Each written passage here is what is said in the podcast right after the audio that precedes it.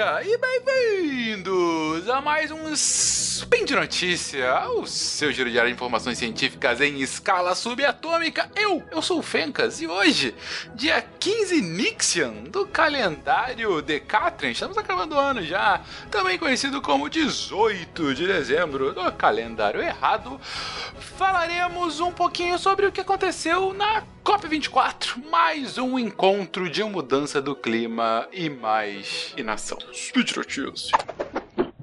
Speed Notícias.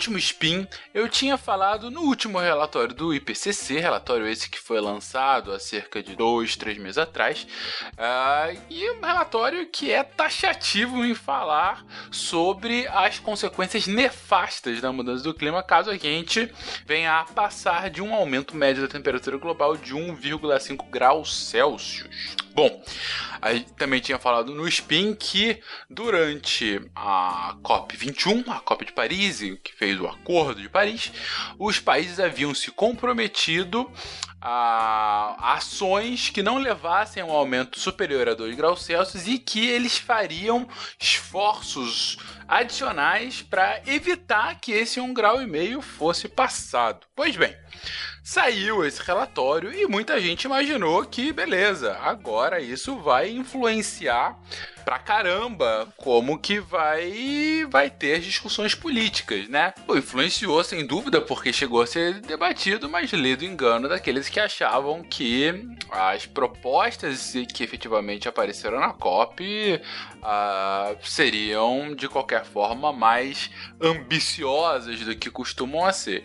E você tem vários culpados ao redor disso, né? O primeiro deles são países que fizeram todo um jogo político para sequer reconhecer na declaração final da COP, que é praxe, você sempre tem uma declaração final falando o que, foi feito né, na, no encontro no último ano. Na, na, declaração final, não se reconheceu esse relatório, não se reconheceu os, os, os resultados desse relatório. Principalmente os Estados Unidos e alguns países do Oriente Médio, eles é, foram contrário e a COP funciona num esquema de consenso. Se um país é contrário, você não tem, não dá para ir para frente. Não é só maioria, maioria simples absoluta, não, é consenso. E foi o que aconteceu. Ou seja, é, a gente não teve nem mesmo uma declaração falando sim, os países estão preocupados. Nem a preocupação coletiva pôde ser demonstrada uh, com relação a isso. É, e quanto às questões mais executivas, digamos, realmente, da COP, uh, o ponto principal que se queria nessa COP 24 era estabelecer o que ficou chamado de livro de regras, né? Rulebook uh, do Acordo de Paris. Por quê? Por que, que isso foi importante? Olha só. O Acordo de Paris ele prevê que os países. Não, vamos ver um pouquinho atrás ainda, né? Quando você teve lá o protocolo de Kyoto, lá em 97, você tinha uma meta para vários países, eram os famosos países do anexo 1, que eram os países mais desenvolvidos, que você tinha, metas para todos eles, e tantos outros países que não tinham meta nenhum. Ah, então era um calhamaço com metas, outros sem meta, e aí foram vendo ao longo do tempo que, primeiro, ah, isso ah, não contabilizava a lógica das emissões é, que já estava acontecendo. Por exemplo, a China não tinha meta, e a China já era um dos maiores emissores da época. E segundo, que tratava todo mundo em bloco, então alguns conseguiam facilmente atingir a meta, outros era mais complicado, enfim. Então, é, por, não só por isso, mas por N outros motivos, o Kyoto teve um. Não posso nem falar que foi um sucesso um sucesso delimitado, o Kyoto acabou não tendo os efeitos que se esperava daquele acordo. E aí, quando chegou a Paris, uma solução foi criar-se as NDC, as contribuições nacionalmente determinadas, que é basicamente metas voluntárias que cada um dos países eles, ao longo de todo o processo que chegou, que culminou em Paris, os países começaram a fazer o dever de casa e olhar, ok, o que que eu, de fato, de forma ambiciosa, posso prometer que eu farei para o restante do mundo. Então são metas que voluntariamente os países é, propunham e jogavam na mesa. Olha, aqui é é a meta que o Brasil está colocando na mesa. A meta brasileira é uma meta de redução de cerca de 40% das emissões de gás de efeito estufa até 2030. É, que é uma meta que parece ser ambiciosa por um lado, mas que por outro, para o Brasil cumprir basicamente uh, parar de ter desmatamento legal. Só fazendo isso, o Brasil já cumpre a própria meta. É, outros países fizeram NDCs mais ou menos ambiciosas, ainda que o do Brasil fosse uma das mais ambiciosas. E aí, somou-se tudo isso teve-se o Acordo de Paris. E o Acordo de Paris eram os países falando: ok, aquilo que eu voluntariamente estou colocando como meta, eu vou perseguir para que a gente consiga chegar nesse limite máximo de 2 graus Celsius. E aí chegou agora na COP24 com a galera falando, beleza, a gente criou aqui os NDCs, falou como é que ia acontecer, vamos agora criar as regras de como isso vai ser estabelecido, como isso vai ser mensurado, como isso vai ser cobrado, enfim, como esse negócio vai acontecer de fato, né? Ainda que seja um negócio que tenha partido de metas voluntárias, isso de alguma forma tem que ser cobrado pela comunidade internacional, sempre lembrando que se um país não cumpre um tratado como esse, uh, por hora, enfim, não parece que vá mudar isso no futuro, mas por hora não tem qualquer tipo de punição. Uh, o país não cumpriu o acordo de Paris, logo ele vai ser invadido. Não, gente, isso, isso nunca vai existir. O que pode vir a acontecer no futuro, mas assim, é longe de qualquer decisão política que vai nesse caminho, seria algum tipo de sanção, uh, sabe, algum tipo de, é, boicote coletivo à economia do país, mas enfim, isso também é a viagem seria algo realmente que forçaria, mas é uma viagem ainda longe de acontecer. Então, acabou essa COP24, estabeleceu-se, provou-se um livro de regras em geral, mas a sensação sempre foi aquela de, puta, só isso, né? Vocês acabaram de ler um documento da ciência que a ciência produziu nos últimos cinco anos e o que vocês fazem é um comunicado furreca desse. Vocês não estão vendo a gravidade do problema. E é sempre mais ou menos essa é, o ciclo das copies, né? Você vai ao longo dos anos com encontros bilaterais, vem alguns comunicados que vêm da ciência, outros de ativistas falando: gente, é a hora da ação, agora tem que fazer, tem que acontecer. Aumenta-se o raio e aí chega nessas duas semanas em que a COP de fato acontece, o hype, a, a bolha do hype se estoura, as pessoas falam: é, não vai acontecer nada, nossa, que merda, é isso mesmo que vai ter para hoje, e aí no final aprova-se alguma coisa que é melhor do que não aprovar nada, e aí fica aquela frustração gigante. Esse é o ciclo da COP desde, puta, sempre.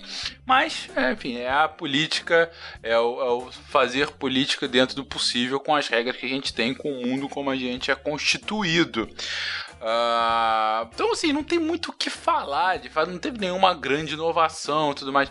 Pro Brasil, essa COP foi muito emblemática pelo que antecedeu a COP, né? A COP, ela é, ela tenta ser organizada sempre uh, regionalmente, né? Então, e essa, esse regionalmente, ele, você vai tendo encontros em diferentes lugares do mundo, revezando esses lugares, né? Então, então por exemplo, essa COP24 foi na Polônia, lá na Europa. A COP23 ela foi na Alemanha, mas quem na verdade sediou formalmente foi Fiji, que não, não quis, não conseguiu fazer no seu próprio lugar, no seu próprio país. A COP22 foi no Marrocos, a COP21 a, foi na França. Então, assim, tenta se revezar e tal. E aí falaram, ok, então a 25 vai ser na América do Sul, vai ser na América Latina, né? E aí, desde no ano passado, Itamaraty estava arranjando os pauzinhos para que fosse aqui no Brasil. Primeiramente pensou-se em fazer em Curitiba, aparentemente, e agora estava se planejando que fosse ah, no Nordeste, talvez em Salvador, enfim, em Fortaleza. E estava já pronto, era só confirmar nessa COP que ia acontecer no Brasil mesmo, até que a equipe do presidente eleito fez uma pressãozinha no Itamaraty mesmo antes de assumir, falando: olha nosso presidente eleito não acredita nessas questões, a gente tem que ler mais sobre isso, não é bem assim que acontece. Uh, Formalmente falou-se que é uma que realizar um evento desse gasta-se muito dinheiro e a gente está num momento de restrição fiscal, então o Itamaraty vai desistir e o Itamaraty desistiu formalmente de sediar a COP no ano que vem. A COP vai ser no Chile é, foi confirmada agora que ela vai ser aqui nos nossos quase vizinhos. O que, pessoalmente, esse humilde podcaster que está aqui acompanhando você nessa linda manhã de terça-feira acha que é uma idiotice do tamanho do mundo, porque diplomaticamente isso faz com que o Brasil se encolha